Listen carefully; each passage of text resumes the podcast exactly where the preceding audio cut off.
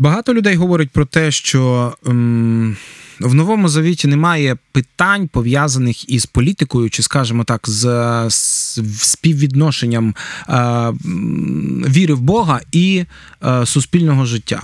Але якщо ми віримо про те, що Біблія це єди, є книжка єдина в сенсі не в кількісному, а в якісному, тобто і старий і новий завіт, вони складають єдине ціле. Органічну одну книгу, то звісно в старому завіті є дуже багато цих речей, тому що насправді саме картинка через те, як віра в Бога впливає на історію життя і ем, здоровість нації, це ми можемо знайти тільки в Старому Завіті. Ви знаєте, чому я це кажу? Тому що ем, багато людей, багато людей говорить про одну просту річ. Багато людей каже: ну як же ж так? Тож все-таки здорова нація, вона має вибирати здорових людей, мають в неї народжуватись здорові такі ідеї і всякі такі інші речі. Ви знаєте, ось е, Біблія на прикладі двох царів, батька і сина, показує, що насправді ця штука ну не спрацьовує, бо принаймні це не аксіома, яка вистрілює кожен раз. Ми знаємо такого царя, який називається Єзекія. Ви знаєте, що це був один з найблагочестивіших царів е, Ізраїля, який е, відновив всю практику Давида, який святкував Пасху, який дуже багато вклався. Він зробив дуже багато модернізації. Він е, заключив мир з дуже багатьма там царями для того, щоб було. Е, економічно спокій. Більше того, Бог зберіг е, царство Єзекії від навали е, асирійців надприродним чудесним чином, таким чином. При е, возвеличивши, чи, скажімо так, підтвердивши авторитет свій в очах народу, тоді ж працював пророк Ісая, один з самих найбільших пророків Старого Завіту. І ось уявіть собі, от такий цар, який е, більше того, бо він вимолив Бога ще 15 років життя. Е, і ось цей цар, який був так вкладався в народ, і він вкладався дуже довго, більше 20 років. Виховано було не одне покоління. І ось на зміну йому приходить Манасія, його син, який народився якраз в цих йому було 12 років Манасії. Він якраз народився в цих оцих е, період, коли Бог продовжив життя Єзекії. І написано, що він робив зло в Господніх очах за гидотою тих народів, яких Господь повиганяв. І там далі написано, що він побудував пагірки. Він давав оці всі, не знаю, які моменти е, гадання, проведення через вогонь, е, проведення там, не знаю, там всяких непотрібних обрядів. Знову ж дуже багато-багато яких різних речей. І ось виникає питання, як Бог міг допустити в такій благословенній країні а, такого царя. Невже Бог не бачив?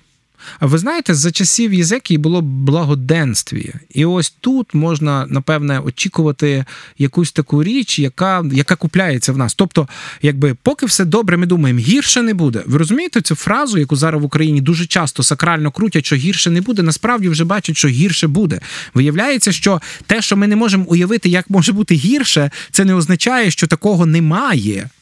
І тому, коли ми говоримо про це, Бог допускає дуже часто, коли народ вважає, що вкладатися в щось е, не потрібно не потрібно, не знаю, там виховувати. В мене інше запитання: де були від від Єзекії, де були його радники, де були няньки, де були ті, хто би навчав Манасію праведного шляху? Звідки він міг взяти таке? Ну, звісно, звідки ми не знаємо. Це, це, Але це говорить про те, що коли ми розслабляємося, коли приходить великий добробут, і ми думаємо, що він ніколи не закінчиться, Бог може забрати це все.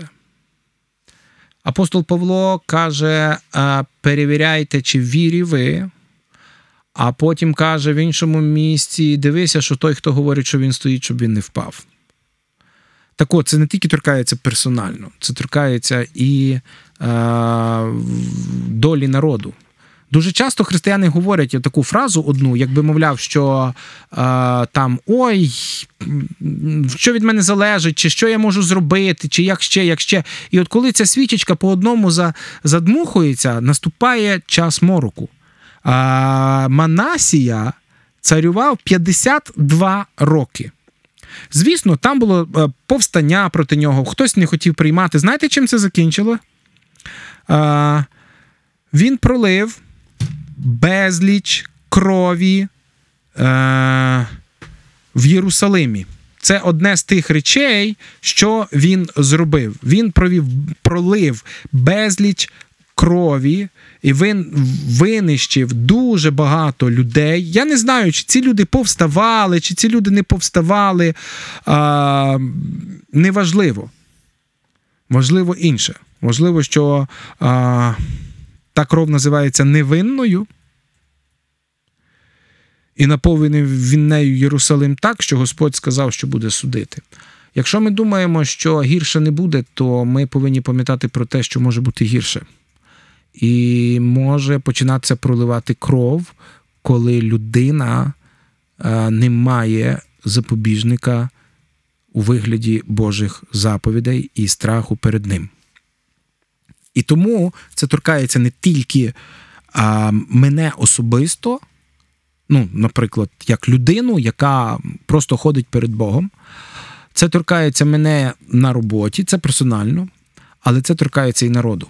Якщо ідея Божого страху через якісь речі вивітрилася, то нема чого дивуватися, що настануть тяжкі часи. Під час демократії це ще гірше, тому що а, людям довірено вибирати людину, яка буде їх вести. І ви знаєте, ідея демократії, яку розвинули пуритани, вона в першу чергу була церковною демократією, тому що там вибирали людину, яка буде підзвітна Богу і людям. І ось оця фраза Богу визначала те, що ця людина мала бути духовною. Пізніше, після французьких революцій, це слово Богу воно вивітрилося, і в нас залишилась людина, яку обирають люди, і от вона підзвітна іншим людям. Але якщо людина не підзвітна Богу, то людей вона може обманути, вбити, засунути кудись далеко чи ще щось. А на Бога ми не можемо вплинути.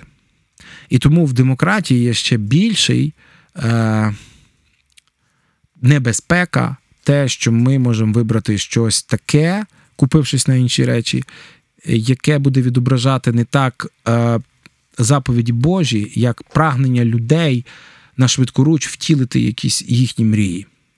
Ви знаєте, історія Манасії закінчується тим, що його забрали в полон. Врешті-решт він нарвався на царя Вавилонського, який його забрав в полон, тому що якби ну, ну не можна було настільки бути кривавим, і більше того, Бог не захищав Єрусалим вже тоді. Якщо ми думаємо, що гірше не може бути, ми повинні розуміти, що може бути гірше. І часами це Господні суди. Неприємно це казати, бо я сам живу в цей час. Але Якщо ми порушуємо Божі заповіді, нам нікуди від того не дітися. Отож, дорогі мої слухачі, пам'ятайте про це, пам'ятайте, коли ви живете, і пам'ятайте, що ця фраза гірше вже не буде. Насправді це заспокоювання свого страху, а не констатація факту. Тому що коли Господь, будучи Богом ревнителем своїх заповідей, буде працювати з вашим серцем, якщо ви називаєте себе дитиною Божою, то він не дозволить, щоб його ім'я, його слава ганьбилися як у вашому житті, так і в житті народу, або його ім'ям прикривалися якісь злочини. І обов'язково буде суд Божий. І дай Боже, щоб милість, яка явлена в Ісусі Христі, змінила наше серце, змінила наш народ, щоб ми могли пізнати ту милість і прийти до пізнання правди. З вами був Олег Блощук. Це була передача Перцевий пластир. Благословінь вам і до наступних ефірів.